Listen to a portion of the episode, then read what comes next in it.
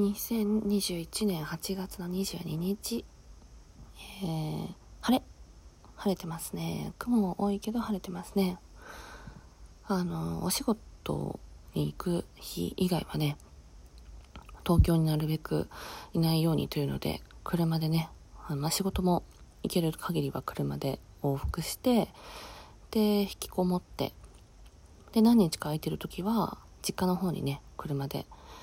避難しております。うん。まあねリスクの問題なんでしょうけど、まあ、なるべくねあの人と会うのはやめなさいとうちの千恵子がね言うもんで。で今はね実家にいます。でまだセミが鳴いてますね。でももうトンボも飛んでてすっかりね秋なんでしょうけども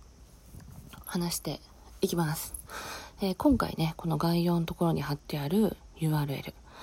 うーん。まあつらつらと話していくんですけどうーん。まあ私がねちょっと前に専門学校で教えてる時があって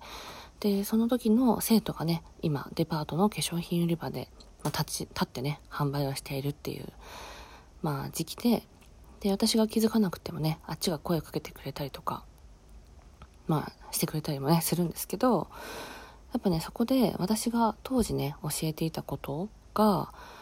いつねこう自分のところに戻ってくるか戻ってこないことの方がほとんどだしでも戻ってくるあ伝わってたんだなって戻ってくることが、まあ、たまにあって。うんでこの URL のお話はモデルさんのお話ですね。うんと小さい頃ものすごくお母さんが厳しくて大嫌いだったと。でも大人になって食べ方がね綺麗だとかあの当たり前のマナ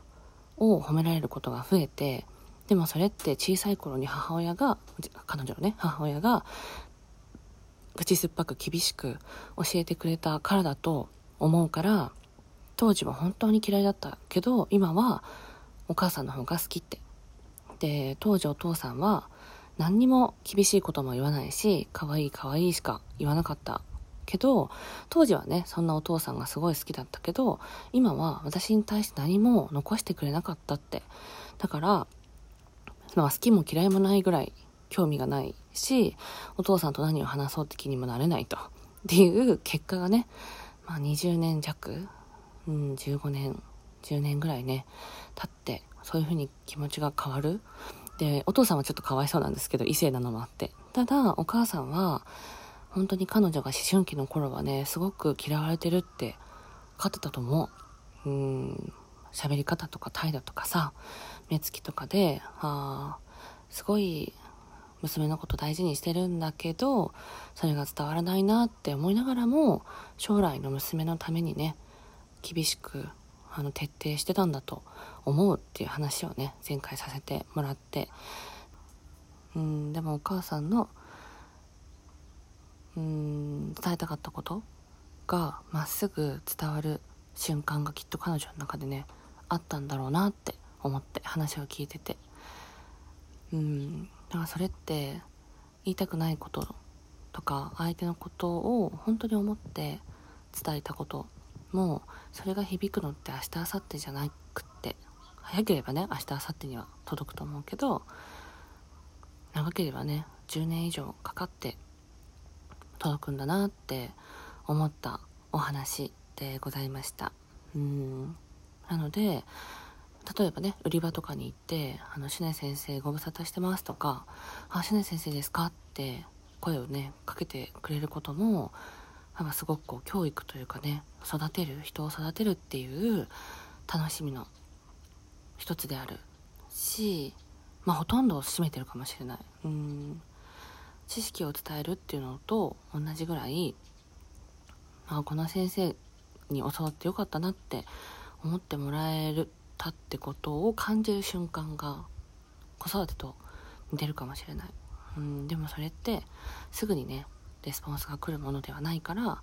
悩むことの方が多いと思う伝える側って。これでよかったのかなとかねもっと上手にできたんじゃないかなって思うし、うん、でもそれが自分の精一杯。うん。だから本当に精一杯であることが一番だと思っててこれでいいやっていうのじゃなくてこれを一生懸命やった伝わったか伝わってないかは受け取り手次第だなって、うん、思うようにしてます。うん。なんかね話すと多分ね12分じゃ収まらないので取り急ぎ私が残したいなと思ったことでした。暑いね。まだ全然涼しくならないけど涼しくなったらね涼しくなったでいろんなことをしたいなと思ってます。ということでご無沙汰しておりました。しのでした。バイバイ。